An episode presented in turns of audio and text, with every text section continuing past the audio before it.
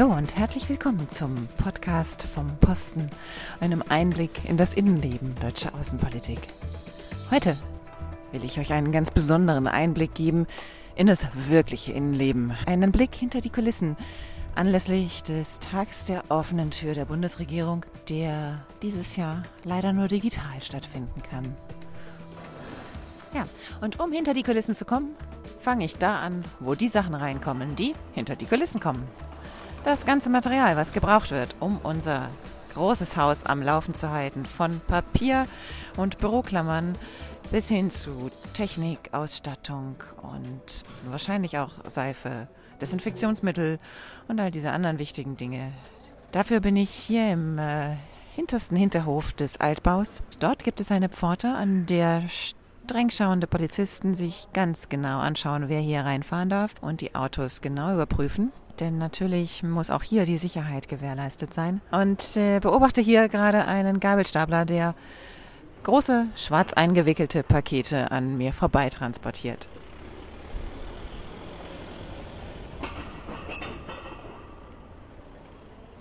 Mich interessiert natürlich, wo geht das Zeug dann alles hin? Um das rauszufinden, spreche ich heute mal mit einigen der Leute, die den Laden am Laufen halten. Und nehme euch gerne mit auf meine Tour hinter die Kulissen des Auswärtigen Amtes.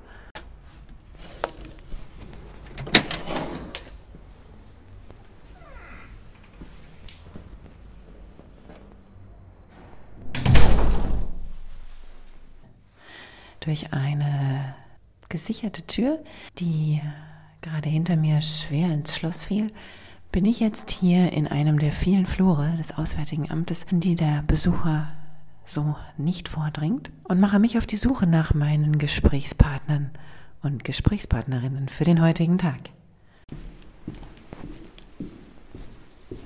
Schon jetzt muss ich mich entschuldigen, dass ich heute vielleicht ein bisschen gedämpft klinge, denn natürlich gilt im Auswärtigen Amt aktuell überall Maskenpflicht. Ich hoffe, ihr versteht mich trotzdem gut. Lange, lange Flure. Senfgelber Teppich, Holzverzäfelungen an den Wänden, schicke, kugelförmige Glaslampen in gleichmäßigen Abständen, die von den hohen Decken herunterscheinen. Durch diese langen gelben Flure suche ich nach dem Mann, der mir ein bisschen was über die Geschichte dieses Hauses erzählen kann. Ich möchte zu Stefan Evers, dem Leiter der inneren Dienste. Dazu muss ich noch mal ein paar Stufen runter ins Erdgeschoss. Und hier sollte er sein Büro haben. Und dann klopfen wir doch mal. Ja. Hallo Herr Evers, grüß Sie. Hallo. Herr Evers, ich versuche einen Podcast über dieses Haus zu machen und wollte als erstes mal so ein bisschen was über das Haus wissen. Dachte, da sind Sie vielleicht der Richtige. Ja, wahrscheinlich kann ich Ihnen da ein bisschen was erzählen. Sehr schön. Zeigen Sie mir ein bisschen was. Ja, gerne. Wir ja? können ein bisschen rumgehen. Das wäre klasse. Mhm. So, dann gehen Sie mal Dankeschön. Vor. Ich schließe mal ab. Die langen gelben Flure habe ich den Zuhörern schon geschildert. Die sehen ja wahrscheinlich auf allen Stockwerken ziemlich gleich aus, richtig? Genau, die Flure sind einheitlich äh, gestaltet. Man hat versucht, das so ein bisschen im Stil der zwanziger Jahre zu fassen. Das Haus ist ja Anfang der dreißiger Jahre geplant worden und deswegen erschien das ganz passend. Als was wurde denn dieses Haus geplant? Das kann man gleich hier sehen. Wir gehen jetzt durch einen unserer vielen Innenhöfe. Man kann hier rechts eine Skulptur erkennen. Das ist ein äh, Seiltänzer, der über diesen Innenhof balanciert. Das soll so eine symbolische Darstellung für das sein, was die meisten Menschen hier tun. Diplomatie, Diplomatie kann ja auch manchmal ein Drahtseilakt sein. Ja. Das ist dann beim Umbau in den neunziger Jahren hinzugekommen. Hier sind wir jetzt im Erdgeschoss und vor uns befindet sich eine achtzig Zentimeter dicke Stahltür. Ja, die ist beeindruckend und hat vier, fünf Schlösser dran, Drehknöpfe. die ist, glaube ich, nicht so leicht zu knacken. Genau, und das hat einen Grund, denn das Gebäude ist äh, errichtet worden als Gebäude, als Erweiterungsgebäude der Reichsbank in den dreißiger Jahren, Bauzeit von neunzehnhundertvierunddreißig bis neunzehnhundertvierzig und war das letzte Gebäude, das in einem freien Architekturwettbewerb ausgeschrieben wurde. Aber ähm, am Ende hat es dann doch viele Änderungen erfahren und ähm, wirkt jetzt, und das sieht man ja auch, wenn man von außen schaut, schon anderen Gebäuden, die im Nationalsozialismus entstanden sind, relativ ähnlich, aber es hat noch eine etwas elegantere Struktur, würde ich jedenfalls sagen. Es ist errichtet worden als Bankgebäude und äh, deswegen hat es drei große Tresoretagen und wir befinden uns jetzt hier am Eingang einer Etage. Moment, aber wir waren gerade im Erdgeschoss und ich bin an keiner Tresoretage vorbeigekommen. Wo sind die denn dann? Die sind unter uns.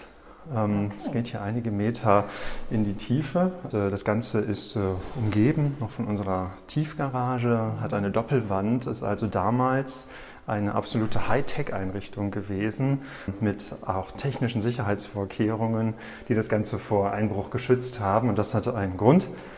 Hier wurden die Goldreserven, einschließlich dann auch des äh, Raubgoldes ähm, der Nazis, gelagert.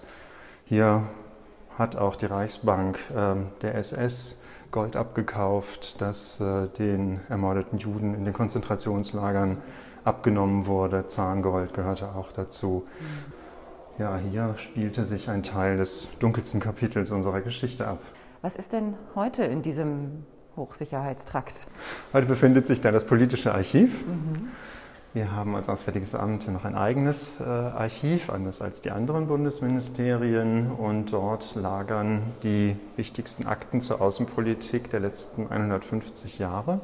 Also vor allen Dingen ähm, alle wichtigen Verträge, die wir mit anderen Staaten geschlossen haben. Ein Original des zwei plus vier Vertrags lagert zum Beispiel auch hier. Das ist immer ganz beeindruckend, wenn unser Minister Gäste empfängt, dann lässt er sich manchmal alte Exemplare zeigen. Die sind dann ganz aufwendig gearbeitet mit äh, Siegeln. Und, äh, das ist immer ganz beeindruckend für die Gäste. Also wirklich ein Haus voller Geschichte. Ja, das kann man Dunkle sagen. Und dann auch äh, die moderneren Kapitel. Hier kommen wir jetzt zum Eingang des Krisenreaktionszentrums. Das ist auch hier in dem besser gesicherten Teil des Gebäudes untergebracht. Genau, dazu gab es auch schon mal einen Podcast jetzt in der Zeit der Rückholaktion. Da hat das Krisenreaktionszentrum ja Großes leisten müssen, als die Touristen aus aller Herren Länder zurückgeholt wurden nach, nach Deutschland. Für die Hörer, die das interessiert, also vielleicht ein Hörtipp. Ja, hier befinden wir uns jetzt in einem interessanten Detail des Gebäudes, einem Paternoster aus der Ursprungszeit, der, wie ich finde, sehr schön restauriert wurde und über den sich ähm, zumindest meine Kinder immer sehr freuen, wenn ich sie mal mitnehme, äh, denn man kann oben rumfahren, wenn man sich traut. Kann man auch. Das muss man nur noch mutiger sein. Ich würde genau. mich trauen. Treffe ich Sie gleich wieder hier? Genau, so machen wir es. Perfekt. Viel Erfolg. So, da muss ich jetzt nur rechtzeitig meinen Einstieg planen, damit mich hier die Kabine auch mitnimmt. Und jetzt geht's ins Dunkle hinab. Na, ich bin ja mal gespannt. Okay, es wird immer finsterer und finsterer. Hier ist Gott sei Dank noch mal eine Lampe. Und es fängt an zu rütteln. Ich fange an, mir Sorgen zu machen, ob sich jetzt das ganze, die ganze Kabine auf den Kopf stellt. Nein, sie bewegt sich seitwärts. Und hier kann ich auch die Kettenmechanismen sehen, an denen ich jetzt vorbeifahre, die tatsächlich ja dann schon aus den dreißiger Jahren stammen. Und da bin ich schon wieder. So, und dann fahren wir gleich noch ein Stockwerk höher.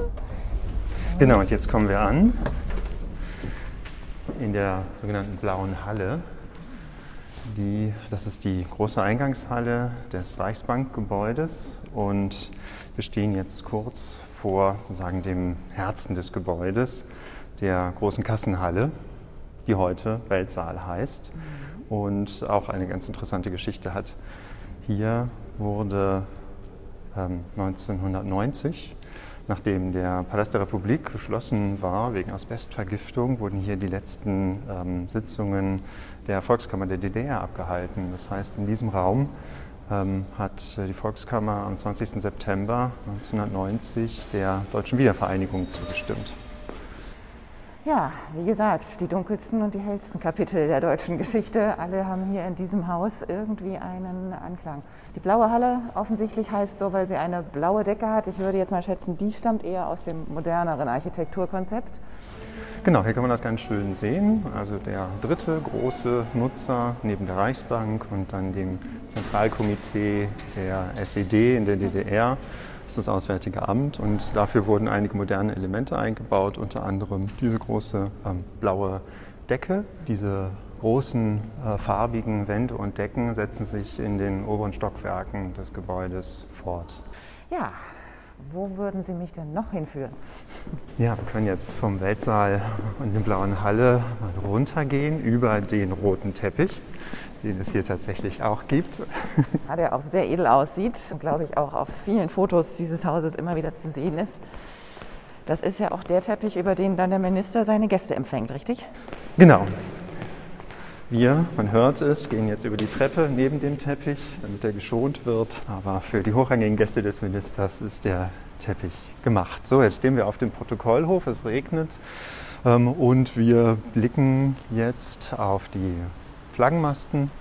Ähm, da hängt auch die Flagge der E U-Ratspräsidentschaft und davor äh, sieht man zwei Ladesäulen für unsere Elektrofahrzeuge. Das ist also ein Element aus der äh, aus dem modernsten Teil sozusagen der Geschichte. Die haben wir vor fünf Jahren installiert, um unsere äh, Fahrzeugflotte hier oben auch äh, beladen zu können.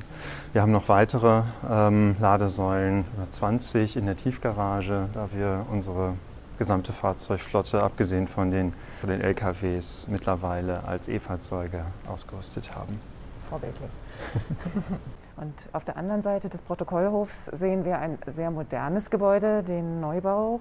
Der musste wahrscheinlich entstehen, weil, obwohl dieses Gebäude so riesig ist, nicht alle unsere Mitarbeiter hier Platz gefunden haben, richtig? Genau.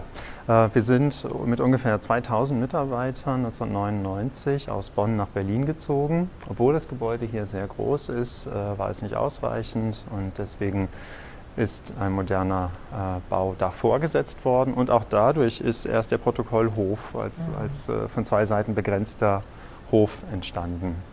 Hat versucht, das einerseits modern, andererseits aber auch äh, grün zu gestalten und ich finde, es ist ganz gut gelungen. Mhm. Wir sind hier umgeben äh, von natürlich Beton, aber eben auch von Bäumen. Genau, im Moment mehr gelb als grün, aber das ist der Jahreszeit geschuldet. Und das Gebäude, was vor uns steht, ist tatsächlich auch ein sehr, ich finde, leicht wirkendes Gebäude, auch wenn es aus Beton ist. Es hat diese hohen Säulen und schwebende Strukturen und viel Glas. Das ist auch ein netter Gegenpol zu dem doch sehr massiven anderen Haus, das wir hier haben in unserem Altbau. Daran kann man auch erkennen, wie man sich in den neunziger Jahren neue Behörden vorgestellt hatte, nämlich sehr offen und sehr zugänglich. Und das wird besonders deutlich im Lichthof, wo wir jetzt vielleicht mal hingehen können. Das ist äh, der Bereich des Amtes, der, glaube ich, am häufigsten auch auf Fotos zu sehen ist. Ein sehr großer, glasüberdachter Hof mit einem Café, auf dem man sich sehr schön aufhalten kann. Während wir laufen, vielleicht darf ich eine kurze Frage zu Ihnen stellen. Sie sind der Chef von den inneren Diensten. Was heißt das? Genau, ich leite den inneren Dienst, also ähm, eine Arbeitseinheit mit knapp dreihundert Mitarbeiterinnen und Mitarbeitern, die dafür sorgt, dass äh, die anderen Kollegen ihre Arbeit erledigen können und das in einem, einem ganz grundsätzlichen Sinne. Also wir sind einmal für die Liegenschaften verantwortlich und dafür, dass die technischen Geräte funktionieren, aber auch für alle zentralen Dienstleistungen. Ich habe es ja gerade schon anklingen lassen, für die Fahrbereitschaft, für das Service Center, die Büroausstattung, die Möbelausstattung, aber auch andere Dienstleistungen wie zum Beispiel die Telefonzentrale, die, wenn man sich vorstellen kann, ähm, im Frühjahr ganz besonders viel zu tun hatte äh, und jetzt auch wieder wegen der vielen Anrufe ähm, zu den Reisehinweisen und zum Rückkehrerprogramm. Dann sind wir noch zuständig für die Sicherheit. Dazu gehört auch die Bundespolizeidirektion, die unser Gebäude schützt. Für alle technischen Geräte, die Gebäudetechnik, aber auch Videokonferenztechnik, weshalb wir in diesem Jahr sehr tief in die Tasche greifen mussten, um uns da technisch auf den Stand zu bringen. Und wir haben noch einen inneren Dienst in Bonn, der dort sozusagen im Kleinen spiegelt, was wir hier machen. In Bonn gibt es auch noch ein bisschen Auswärtiges Amt, richtig? Genau, dort ist äh, ein erheblicher Teil zum Beispiel der I T untergebracht, die ähm, für unser weltweites Netz sorgt. Was wir hier noch haben, ist die Post- und Kurierstelle. Wir versorgen also unser Netz von zweihundertdreißig Auslandsvertretungen mit ähm, Ausstattung, aber natürlich auch mit all dem, ja, was wir noch direkt verschicken und was man nicht elektronisch verschicken kann. Dazu gehören ein paar Akten, dazu gehören aber vor allen Dingen naja, Ausstattungsgegenstände, aber auch mal Medizin oder ähnliches. Was man nicht im Ausland kriegen kann. Ja. Genau. Ja, da bin ich heute schon reingegangen, habe mir angeschaut, wie da die Sicherheit arbeitet und kontrolliert, wer alles das Haus hier betritt oder was alles das Haus hier betritt, also Kisten, Kästen, L K Ws. Da ist ja doch ein recht großer Umschlagplatz. Na, vielleicht mal kurz genau, raus. Gehen wir mal ja. in den Lichthof. Der Lichthof fühlt sich ja an, als sei man draußen, obwohl man drinnen ist. Denn hier wachsen tatsächlich Bäume und Pflanzen. Genau, das ist das Schöne am Lichthof. Und selbst im Winter ist es nicht so kalt, dass man sich hier nicht aufhalten mag. Ich finde, ein sehr gelungenes Stück Auswärtiges Amt. Allerdings äh, aus einer anderen Epoche, in der äh, die Sicherheitsbedürfnisse noch andere waren. Und im Prinzip unmittelbar nach der Fertigstellung mussten wir dann nach dem elften September zweitausendeins unser Sicherheitsregime hochfahren, weshalb der Raum jetzt für Bürgerinnen und Bürger nur nach einer Sicherheitskontrolle betretbar ist. Und jetzt äh, während der Corona-Pandemie ist der Zugang noch ein bisschen stärker kontrolliert. Aber wir hoffen, dass wir bald wieder zu dem äh, alten Regime zurückkehren können und dann auch viele Bürgerinnen und Bürger unser schönes Café hier nutzen können. Im Lichthof befindet sich auch das Besucherzentrum an der Seite mit unter normalen Bedingungen ungefähr dreißigtausend Besucherinnen und Besuchern. Und das verweist vielleicht auch noch auf einen anderen Teil, für den der innere Dienst zuständig ist, nämlich all unsere Veranstaltungen, Konferenzen. Wir machen ungefähr fünfhundert Veranstaltungen im Jahr im Konferenzzentrum des Auswärtigen Amts. Das ist natürlich ein großer Teil unserer Arbeit, der im Moment radikal zurückgefahren ist. Wir machen vor allen Dingen Videokonferenzen. Genau. Wir können jetzt mal einen interessanten Bauteil anschauen. Unter dem Protokollhof führt ein Tunnel entlang, der dreißig Meter lang ist. Und ich finde, der ist ganz schön gestaltet, denn der mittlere Teil wirkt wie eine Brücke. Stimmt. Man hört's, wir laufen jetzt über die Holzbrücke und wieder in den Altbau zurück. Jetzt leiten Sie ja diese ganzen Personen an, die sehr viel technische Arbeit auch leisten müssen in diesem Haus. Von den Fahrern bis hin zu den Haustechnikern, die dieses ganze Gebäude ja auch instand halten müssen. Haben Sie eine technische Ausbildung? Nein, habe ich nicht. Ich bin Jurist und was ich mitbringe an Vorbildung ist, wenn überhaupt, mein Physik-Leistungskurs und vielleicht ein bisschen Hobby-Handwerkertum. Aber zum Glück habe ich viele, viele Experten, die sich um die technischen Fragen kümmern. Zum Glück muss ich die nicht alle selber lösen, sondern die ganzen Kolleginnen und Kollegen dabei koordinieren. Und deswegen fühle ich mich eigentlich fachlich ganz gut aufgestellt für die Arbeit. Und im Übrigen ist das ja ganz typisch für uns, dass wir im Prinzip alle drei bis vier Jahre einen ganz neuen Job haben. Das heißt, auch Sie sind in der Rotation, also wechseln ständig. Verraten Sie unseren Hörern, wo Sie schon überall gewesen sind? Ähm, und mein letzter Posten war Bagdad. Dort war ich ständiger Vertreter in einer ganz spannenden Zeit, nämlich als der militärische Kampf gegen den I S seinen Höhepunkt hatte. Das war natürlich schon mit einer gewissen Dramatik verbunden. Davor ähm, war ich schon mal in derselben Abteilung, in der ich jetzt bin, der Zentralabteilung, die also für Unterstützungsleistungen zuständig ist, und habe die Fortbildung geleitet. Davor war ich mal in Santo Domingo. Das hat vor allen Dingen mit der Berufstätigkeit meiner Frau zu tun, die damals beim Deutschen Roten Kreuz arbeitete und nach dem Erdbeben in Haiti dort ein wichtiges Projekt hatte. Und ich selber war in der Botschaft in Santo Domingo. Ja, und davor war ich relativ lange, fünf Jahre, bei der NATO und habe dort den NATO-Oberbefehlshaber zu sicherheitspolitischen Fragen aus deutscher Sicht beraten, war viel im Kosovo, viel in Afghanistan und auch viel in den osteuropäischen Staaten, die damals gerade der NATO beigetreten waren. Und davor schließlich im Sonderstab Irak, wie es damals hieß, zweitausenddrei bis zweitausendfünf, als der Irakkrieg ein wichtiges, auch innenpolitisches Thema war. Insofern, daran sieht man so ein bisschen, dass äh, ein Weg im Auswärtigen Amt sehr abwechslungsreich sein kann. Ja, eindeutig. Ein buntes Portfolio an sehr, sehr spannenden Dingen, die Sie da schon gemacht haben. Ja. Dann nehmen wir den schicken Aufzug. Ist der aus der gleichen Zeit wie der Paternoster oder kam der dann danach dazu, um das Ganze hier auch barrierefrei zu gestalten? Das ist der Aufzug, in dem dann auch der Minister mit seinen Besucherinnen und Besuchern fährt. Der kam später dazu. Das ist auch eine Kreation des Architekten Kollhoff, der den Altbau ähm, umgebaut hat. Sechstes Obergeschoss. Nur an der Stimme sollten wir noch arbeiten. Ich nehme es mit. Das klingt immer so ein bisschen kläglich. So, und hier sind wir jetzt ganz oben, sechstes Obergeschoss, äh, ganz oben auf dem Auswärtigen Amt. Und äh, links und rechts von uns geht es nach draußen. Nur der Aufzug und der Paternoster sind hier überdacht. Genau. Man äh, hört im Hintergrund den Motor des Paternosters. Wir treten jetzt mal kurz raus auf die Dachterrasse.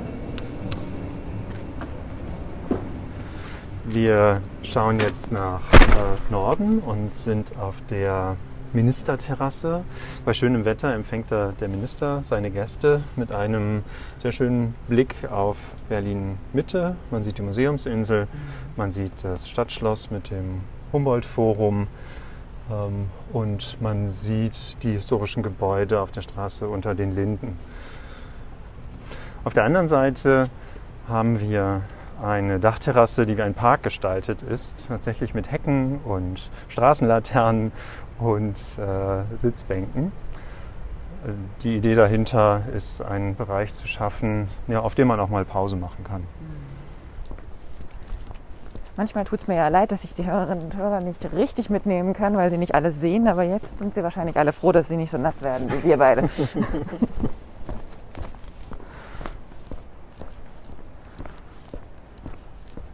Wo kommen wir denn jetzt hier hin? Ja, hier kommen wir jetzt einmal zum Internationalen Club. Das ist ein, vor allen Dingen ein Restaurantbetrieb. Und wenn wir jetzt hier die Treppe runtergehen, dann kommen wir zu unserer Kantine, die wir auch in Corona-Zeiten unter Schutzmaßnahmen weiter betreiben können. Ja, und hier kann man so ein bisschen sehen, mit welchen Tätigkeiten meine Mitarbeiterinnen und Mitarbeiter sich so in den letzten Wochen und Monaten vor allem beschäftigt haben, nämlich mit der Umsetzung von Schutzmaßnahmen wegen der Corona-Pandemie. Und hier haben wir, finde ich, was ganz Schönes geschaffen, nämlich unser Kartenlesegerät, das wir eigentlich benötigen, um die Tür zu öffnen, haben wir ein bisschen umgebaut und umprogrammiert und nutzen es jetzt als elektronische Anwesenheitsliste. Und in der Kantine sieht man auch, alle Hygienevorschriften sind eingehalten, die Tische sind nur noch für zwei Personen, stehen sehr, sehr weit voneinander weg. Das heißt, für Referatsrunden ist jetzt hier gerade kein Platz, aber die sind ja sowieso im Moment digital oder telefonisch. Und Essen mit einem Kollegen kann man auf jeden Fall noch. Vielleicht können wir dann zum Mittagessen gehen und uns hier was zum Essen holen. Dankeschön, schönen Nachmittag wünsche ich Ihnen, ja? Und von Ihnen hätte ich gerne vier Euro fünfzehn. Dankeschön. Schönen Nachmittag wünsche ich Ihnen. Bei Ihnen fehlen die Kartoffeln? Ja. Dann lasse ich das Wasser weg. Naja, Sie wissen, ich habe in kleinen Dingen immer meinen großen Tag. Ne? Immer. drei Euro sechzig.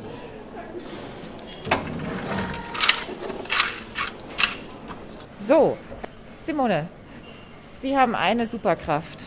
Sie können, glaube ich, die Namen von mindestens fünfzig Prozent der Mitarbeiter dieses Hauses auswendig. Wie machen Sie das?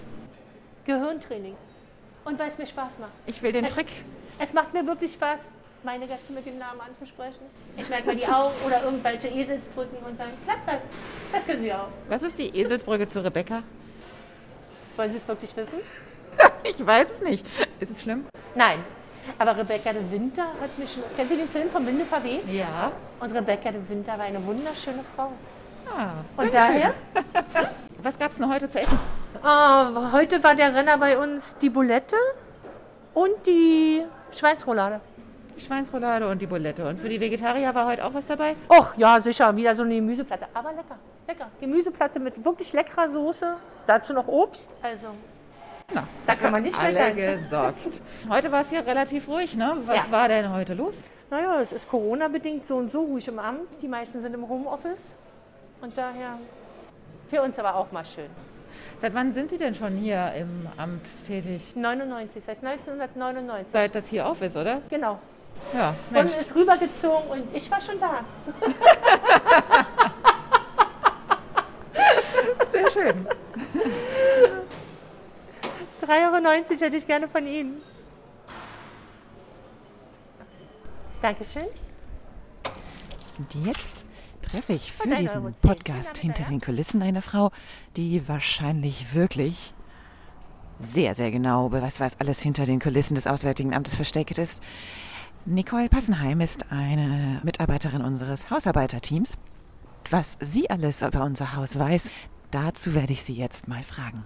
Hallo Nicole, äh, Hallo. Schön, dass du dabei bist. Du arbeitest im Hausarbeiterteam vom Auswärtigen Amt. Richtig. Sag doch mal, seit wann machst du das? Ich arbeite hier im Amt seit April zweitausendachtzehn und äh, ja, also jetzt ja, zwei, ein Dreivierteljahr fast. Okay, schon eine Weile. Jo. Jetzt sind wir hier gerade in den wahrscheinlich doch den meisten Leuten noch bekannten äh, Teil des Auswärtigen Amtes, nämlich im Konferenzbereich, also da, wo, wenn jemand zu uns zu Besuch kommt, äh, auch am ehesten hinkommt. Wir waren gerade in der großen blauen Halle, der Eingangshalle, und gehen jetzt hier mal durch die Seitengänge. Das sind alles so die Teile des Auswärtigen Amtes, die man kennt. Ja. Aber es gibt ja wahrscheinlich auch noch ganz viele Ecken dieses Hauses, die außer dir und deinem Team kaum jemand je zu Gesicht bekommt. Ja, das stimmt. Wie war das denn für dich am Anfang? Hast du dich ständig verlaufen? Ähm, den allerersten Tag tatsächlich ja. Den allerersten Tag alleine den Ausgang wiederfinden, war gar nicht so einfach, nach Hause zu kommen. Aber schlimmer war es, diese, diese referatsinternen Begriffe für irgendwelche Lager, wie zum Beispiel das Mattenlager, das Pinnwandlager und Stuhllager. Davon haben wir theoretisch ganz viele und jedes heißt irgendwie Stuhllager, aber trotzdem verständigen wir uns immer und wir wissen immer genau, worum es geht. Das ist eigentlich ganz lustig. Aber wenn man bei den Hausarbeitern arbeitet, ich sag mal, einen Monat und du kennst dich überall aus. Und du weißt genau, was, wie, wo ist. Cool. Da bin ich ein bisschen neidisch. Ich bin jetzt, ich glaube, mein halbes Leben im Auswärtigen Amt und ähm, wenn ich in der Tiefgarage zum Beispiel unterwegs bin, verlaufe ich mich immer noch. Du hast gesagt, du musstest erstmal die Vokabeln lernen, aber wahrscheinlich musstest du ja noch mal irgendwas anderes lernen, um überhaupt an diesen Job zu kommen. Was hast du für eine Ausbildung gemacht? Gelernt bin ich Zimmermann, mhm. also Zimmerfrau, als aber irgendwie. Frau sagt man dann Zimmerin, weil okay. Zimmerfrau ist tatsächlich eine Beleidigung der Zunft. Okay. Das impliziert, dass du theoretisch im Hotel arbeitest und Stimmt, Zimmer ja. reinigst. Daran denkt man als erstes, hast du recht. Ja. Genau, und deswegen sagt man halt Zimmerin oder um es einfacher zu machen, für jeden anderen sage ich Zimmermann. Ist ein tatsächlich schwieriger Begriff, kann man nicht gendern. Nee, das ist schwierig. Ja, und jetzt stehen wir hier äh, im großen Weltsaal. Das ist wahrscheinlich der größte Saal im Haus, oder? Das ist noch definitiv der größte und sieht leer tatsächlich kleiner aus als voll. Weißt du, wie viele Stühle hier reinpassen? Ich habe vorhin überlegt tatsächlich. Wir mussten, also wenn wir bedenken, wir haben keine Pandemie mhm. und wir müssen trotzdem Notausgänge und alles einhalten, kriegen wir sitzend im Normalaufbau, nicht den Queraufbau, kriegen wir so roundabout zwischen fünfhundert, sechshundert Menschen sitzend hier rein. Das ist schon ordentlich, aber du hast doch gerade erwähnt, Pandemie, das bringt ja wahrscheinlich auch deinen Job so ein bisschen durcheinander, ja. ne? Ähm, weil normalerweise sind hier, glaube ich, fast alle zwei Tage, manchmal sogar täglich Veranstaltungen. Ja, ne? ja. Auf jeden Fall, vor allen Dingen jetzt so im, im, im Sommer und auch Herbstzeiten. Ja. Eigentlich dadurch, dass wir die E U-Ratspräsidentschaft haben, eigentlich wären sehr viele Veranstaltungen gewesen. Mhm. Das Einzige, was war, wir hatten das Gimlich-Treffen im August für zwei Tage. Das mhm. war's. Hast du da mitgeholfen beim Aufbau? Ja, ja, ich war da komplett mit bei und war mhm. auch betreuend, sagen wir mal in Anführungsstrichen, auch die zwei Tage da. Das ging auch relativ lange. Okay. Und das war jetzt, dann waren jetzt nur die Außenminister gekommen, ne? Dann hatten wir ja für diese siebenundzwanzig Außenminister, gut, die haben sicherlich alle noch irgendwelche Berater und Helfer mit dabei Richtig, gehabt. Die ganze Delegation. Im Zweifel wahrscheinlich nicht so viele mitnehmen wegen der Corona-Geschichten, aber die kommen ja immer noch trotzdem nicht alleine. Aber die siebenundzwanzig hatten dann hier den Saal für sechshundert, oder? Nee, das waren sogar noch mehr. Ich weiß gar nicht mehr, wie genau das alles abgelaufen ist. Ähm, insgesamt waren es ja vierhundert Fahrzeuge, wenn ich mich nicht komplett irre, und wie viele saßen hier drin? Wir hatten einen Tisch für achtzig.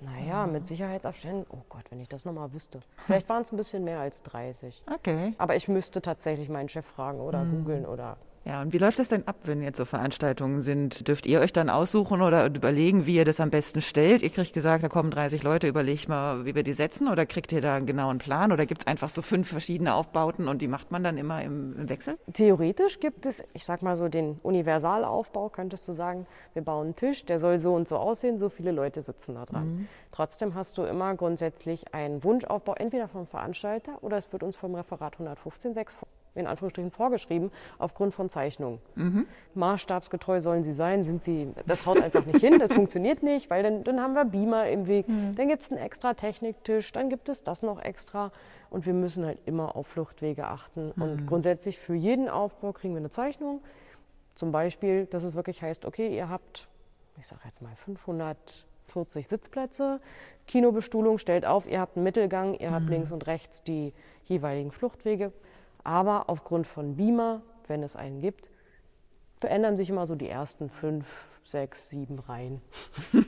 Aber so, dass es immer noch hübsch aussieht. Okay, also so ein bisschen das Auge dafür muss man auch mitbringen. Ja, mhm. und dass alles gerade ist. Jetzt stehen wir hier im leeren Saal. Wo sind denn im Moment die ganzen Stühle, Tische, was auch immer hier sonst so reinkommt? Kannst du mir das vielleicht mal zeigen? Ja, einmal zum Beispiel hinter mir. Hinter dir, da ist eine holzvertäfelte Wand. Ja, ist, ist richtig. Also aber für mich nichts auch, zu sehen. Ja, aber man drückt gegen die kleine holzvertäfelte Wand. Ah, Geheimgänge. Steht im Dunkeln. Wow. Die holzvertäfelte Wand öffnet sich so ein bisschen wie bei Harry Potter. Und ja, tatsächlich stimmt. Geht es dahinter in ganz, ganz dunkle Gefilde. Und man ist ja wahrscheinlich so im Backstage-Bereich, ne? So mehr oder so weniger. Hier sind ähm, die Glaswände. Ach, cool. Womit man ja den, den, den Weltsaal noch aufteilen kann. Sodass man ah. ein Zweidrittel und ein Eindrittelteil hat. Aber wie kriegt ihr diese Glaswände dann in die Mitte des Weltsaals? Die sind ja riesig hoch. Ich meine, wie hoch ist dieser Weltsaal? Bestimmt acht Meter? Ich weiß es nicht. Also, das müsst ihr jetzt auch selber erstmal gucken. Ähm, ich sag... Ja, das könnte so ungefähr mein Auto sein. Naja, zehn Meter wenigstens. Okay, ja. Und das heißt, wir haben hier also wirklich so Glaspaneele, äh, die jeweils zehn Meter lang, also hoch sind. Kann man die irgendwie schieben? Haben die so Schiene?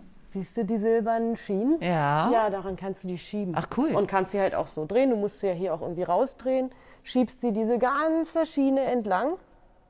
Und wenn du mal siehst, irgendwo endet da hinten, da oben an der Decke, diese schwarze Schiene und geht... Naja, ja. nach links. Okay, ja, da, da kann man sehen. Da kann man den Seil dann teilen mit. Genau, da kannst du die festkurbeln. Cool. Coole Technik. Und äh, ansonsten, ja, hier sind einige Stühle, keine sechshundert würde ich jetzt mal schätzen, Nein. aber das ist zumindest ein faszinierendes geheimes Lager, von dem den ich gleichen, nichts wusste. Den gleichen Lagerraum, wie auch immer, das ist halt Seitenteil der Bühne, hast du da drüben auch nochmal. Okay. Jetzt siehst du quasi den hinteren Bereich der Bühne mit Backdrop, da kommst du zur grünen Halle. Ja, und das ist einfach nur gespiegelt da drüben. Na cool. Ja, siehst du. Und schon habe ich was kennengelernt, was ich im Auswärtigen Amt noch nie gesehen habe. Sehr faszinierend. Können wir da rausgehen? Oder ist das eigentlich? Es ist ja ein Notausgang. Nicht, dass jetzt ein Alarm losgeht. Nein, aber, hey. nein.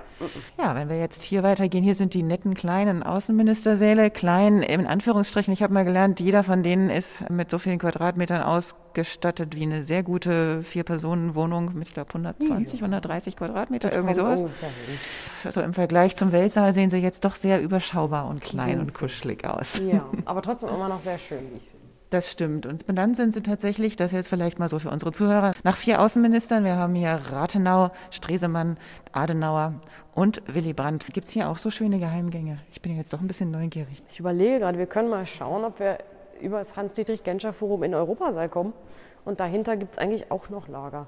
Ja. Gucken wir mal, ob er offen ist. Ja. Oh, steht ein Tisch. Große hier. Holztüren. Das sieht ja toll aus. Mir wurde auch erzählt, dass der Europasaal noch nahezu, wir sagen jetzt nahezu, so belassen wurde, wie damals zu D D R-Zeiten, mhm. weil es dort vorne die, äh, den, der Fall der Mauer quasi oder die Öffnung der Grenzen ähm, verkündet wurde. Da hatte damals hier die Volkskammer der D D R getagt, das hm. hatte ich auch mal gehört. So, wir haben jetzt... Nochmal ein Seitenlager. Ah, das sieht natürlich noch hübscher geheime aus. Geheime Türen, Tatsache. Hier geht's auch hinter die Bühne. Ja, und tatsächlich steht alles voll mit Stühlen. Also auch hier könnte man noch eine Masse mehr Menschen unterbringen als an dem runden Konferenztisch, der gerade aufgebaut ist. Ist hier drunter, also jetzt hier im Altbau unterm Konferenzbereich, auch ein Keller, wo wir viele Sachen lagern, oder gibt es da? Wir haben ja im Keller sehr, diverse Lager haben wir, sagen wir es mal so. Ähm, da sind unter anderem Konferenzmöbel, unter anderem Stühle. Ähm, wir haben Referatsleiterlager, das heißt, dort lagern die Möbel, die nur für Referatsleiter sind, oder... Ich dachte schon, da lagern Referatsleiter. Ich hatte mir kurz Gedanken gemacht. Das wäre sehr lustig. Nein, es sind leider nur Möbel. Die sind halt, die sehen halt ein bisschen anders aus als die normalen ja. Möbel. Okay, das heißt also, das ist alles so ein bisschen hier drunter versteckt. Du hast vorhin auch das Mattenlager erwähnt. Was mhm. haben wir für Matten? Kann ich auch eine haben fürs Büro? Nein. Ach, schade. Warum das Mattenlager heißt, konnte mir bisher keiner so richtig erklären. Aber Matten haben wir nicht. Unser Außenminister hat natürlich einen Ruheraum, aber der hat da auch kein Bett drin stehen. Er ah, hat so eine, okay. so eine Liege, Liege wenn es mal länger wird. Ne? Mhm, genau. Vielleicht zu guter Letzt noch einmal kurz zu dir. Wie kamst du auf den Gedanken, dich im Auswärtigen Amt zu bewerben? Was äh, hat das hier für dich interessant gemacht? Ich selber bin da gar nicht drauf gekommen. Ähm, meine beste Freundin arbeitet im Neubau drüben mhm. und auch das schon seit zweitausenddreizehn. Und die hatte immer gesagt, ja, es gibt ja die Haushandwerker. Das ist im Prinzip, naja, ein Hausmeister ist es nicht. Das möchte ich nicht sagen. Das ist schon ein bisschen mehr. Schon ein bisschen mehr zu tun, mehr Verantwortung. Und ich habe in einer anderen handwerklichen Firma gearbeitet in Berlin. Mhm. Und dann habe ich mich einfach beworben. Und irgendwie ging das alles gut. Ja, cool. Schön auf jeden Fall, dass du dabei bist. Ja, und, ich freue mich auch sehr. Nee, vielen, vielen Dank auch dir, dass du dir die Zeit genommen hast, um uns hier sehr so ein gerne. bisschen was an den Geheimnissen zu zeigen und ein bisschen was von hinter den Kulissen zu erzählen. Sehr gerne. Jetzt suche ich eine Frau, auf die ich mich ganz besonders freue. Und ich hoffe, sie ist da. Frau Kussatz verwaltet bei uns die Schatzkammer. Und ich hoffe, dass sie mit mich und euch in die Schatzkammer des Auswärtigen Amtes vorlässt. Hier ist ihr Büro. Ich klopfe mal an. Ja. Hallo, Frau Kussatz. Hallo. Das ist ja schön, dass ich Sie hier treffe. Ich habe gehört, Sie sind die Verwalterin der Schatzkammer unseres Hauses. Ich versuche es zu verwalten. Und ich habe die große Hoffnung, dass Sie mich vielleicht einmal mit dahin nehmen würden. Können wir das machen? Das können wir durchaus tun. Jetzt cool. gleich. Da freue ich mich. Na dann. So. Wie weit müssen wir dann wandern? Ah ja. Lange Wege in, in diesem den tiefen Haus. Keller. Was ist denn die Schatzkammer oder wie nennt man sie eigentlich bei uns im richtigen Hausjargon? Also eigentlich das Geschenkelager oder die Asservatenkammer. Asservatenkammer klingt ja speziell. Geschenke. Ja, erinnert so ein bisschen an die Bundeswehr, wo irgendwelche Waffen gelagert werden. Ja, aber haben wir auch Waffen drin? Das weiß ich, also ein Dolch oder ein Säbel oder sowas, glaube ich. Und wo kommen diese ganzen Geschenke her, die man da unten findet? Das sind äh, in der Regel Geschenke, die Mitarbeiter oder in erster Linie der Bundesminister, die Staatssekretäre, die Staatsminister äh, auf ihren Reisen bekommen oder von Gästen hier im Inland überreicht bekommen und die den Wert von fünfundzwanzig Euro übersteigen. Das ist die Korruptionsgrenze. Okay, und dann darf man die Sachen nicht behalten, sondern gibt sie ihnen? Nee. Die Mitarbeiter kriegen die angeboten, die, denen wird gesagt, wollen sie es kaufen zu mhm. dem und dem Wert oder nicht. Und wenn die sagen, nee, brauche ich nicht, will ich nicht, dann müssen die das an uns praktisch abgeben. Und äh, bleiben die Sachen dann für ewig hier? Weil irgendwann ist ja wahrscheinlich auch mal die Kapazitätsgrenze der Kammer erreicht. Minister, Staatssekretäre und Staatsministergeschenke müssen acht Jahre aufbewahrt werden. Okay. Und alles andere kann... veräußert oder verwertet werden. Ah, und hier sind wir schon. Ja. Tief im Keller, lange Flure, ein paar der Hausarbeiter sind hier und wir gehen in eine graue Kellertür. In ganz amtigen grauen Regalen liegen goldene Truhen, Kisten, Holzkisten. Man kann sich nicht so recht vorstellen, was da überall drin ist. Was ist denn Ihr Lieblingsstück? Das ist da hinten die Truhe. Die sieht aber auch wirklich schön aus. Ja. Das ist so eine ganz alte, große, recht magisch aussehende. Die ist ja wirklich schick. Die hat irgendwie so was Asiatisches, ne? Vielleicht genau. indisch mit den ganzen Malereien drauf. Die und ist so groß, da könnte man also locker auch mit verreisen. Ist halt nur vielleicht ein bisschen unhandlich. Das ist, glaube ich, auch ein Geschenk vom äh, von dem Bundesminister. Mhm. Und die hat schon was, ne? Also die ist schon cool. Auf jeden Fall. Könnte man auch schön drauf sitzen, ja, Bettsachen also, drin lagern. Also würde ich mich glattweg anmelden. Ja, aber wie Sie ja richtig sagten, muss man die kaufen und wahrscheinlich ist so ein Stück nicht ganz billig. Das denke ich auch. Also das wird auch geschätzt von der Feebeck und dann wird das, es kann eigentlich jeder Bürger, ne, kann bei der Feebeck kaufen. Ah. Das ist jetzt nicht nur für den Bund, sondern das ist halt nur die Verwertungsgesellschaft mhm. des Bundes und da kann man sich einen Zugang geben lassen, man meldet sich da an. Und dann kann man äh, Autos kaufen von den Fahrbereitschaften, Geschenke. Ah, also auch so Sachen, die aussortiert worden sind, genau. weil sie ihre Laufdauer erreicht haben. Genau, aber und äh, bei den Geschenken muss halt darauf geachtet werden, dass eben nicht erkennbar ist, wer das von wem bekommen hat. Klar, man möchte ja auch keine diplomatischen Krisen auslösen Richtig. Dann am Ende des Tages. Ja. Wie ist es denn jetzt? Also ich nehme an, wir verschenken auch Dinge.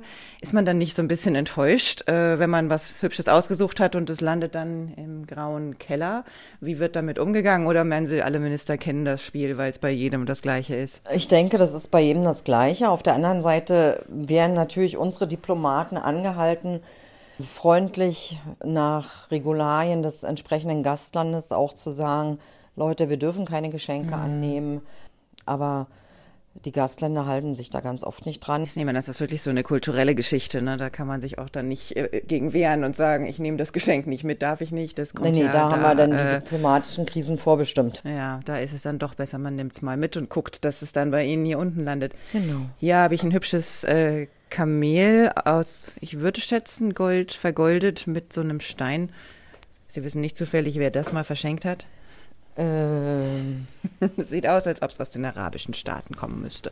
So sieht es aus. Wir können ja mal reingucken, wenn ich es aufkriege. Aufklappen Nö. Oder kann man es hochklappen? Also das ist spannend. Das ist, äh, also es ist wirklich nur so eine Schreibtischskulptur, würde ich schätzen. Das hat der Bundesminister, hat der Minister gekriegt. Bekommen, ja. Im Jahre zweitausendacht.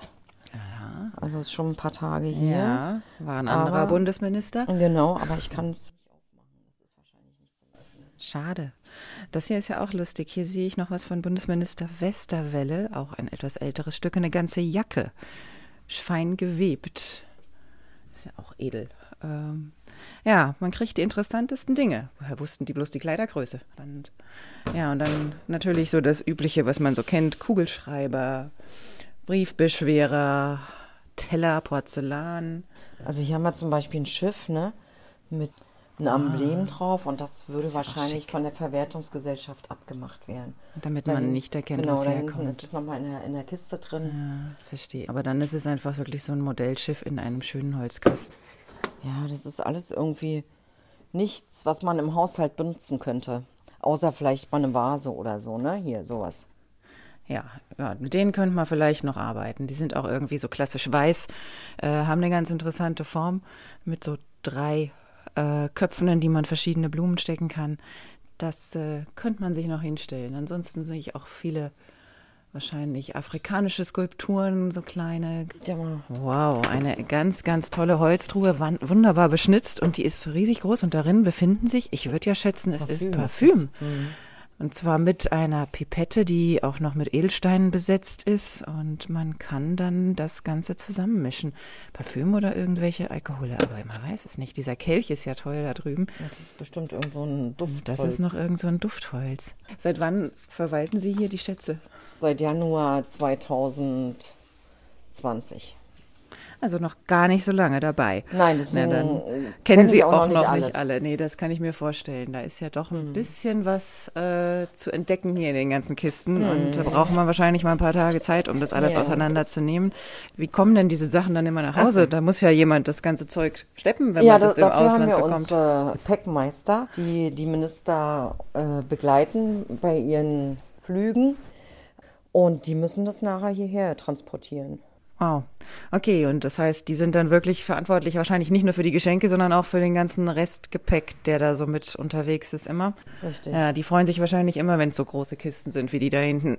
Ja. Wie ist es denn mit der Verwertungsgesellschaft? Die kommen dann freiwillig irgendwann mal vorbei und sagen, was haben sie denn? Oder sie geben das direkt an die weiter? Wir schreiben die an, mhm. wir packen Kisten, dann machen wir einen Termin mit der Feebeck und mhm. dann schicken wir das dahin. Die gucken sich das an, was können sie verwerten, was nicht.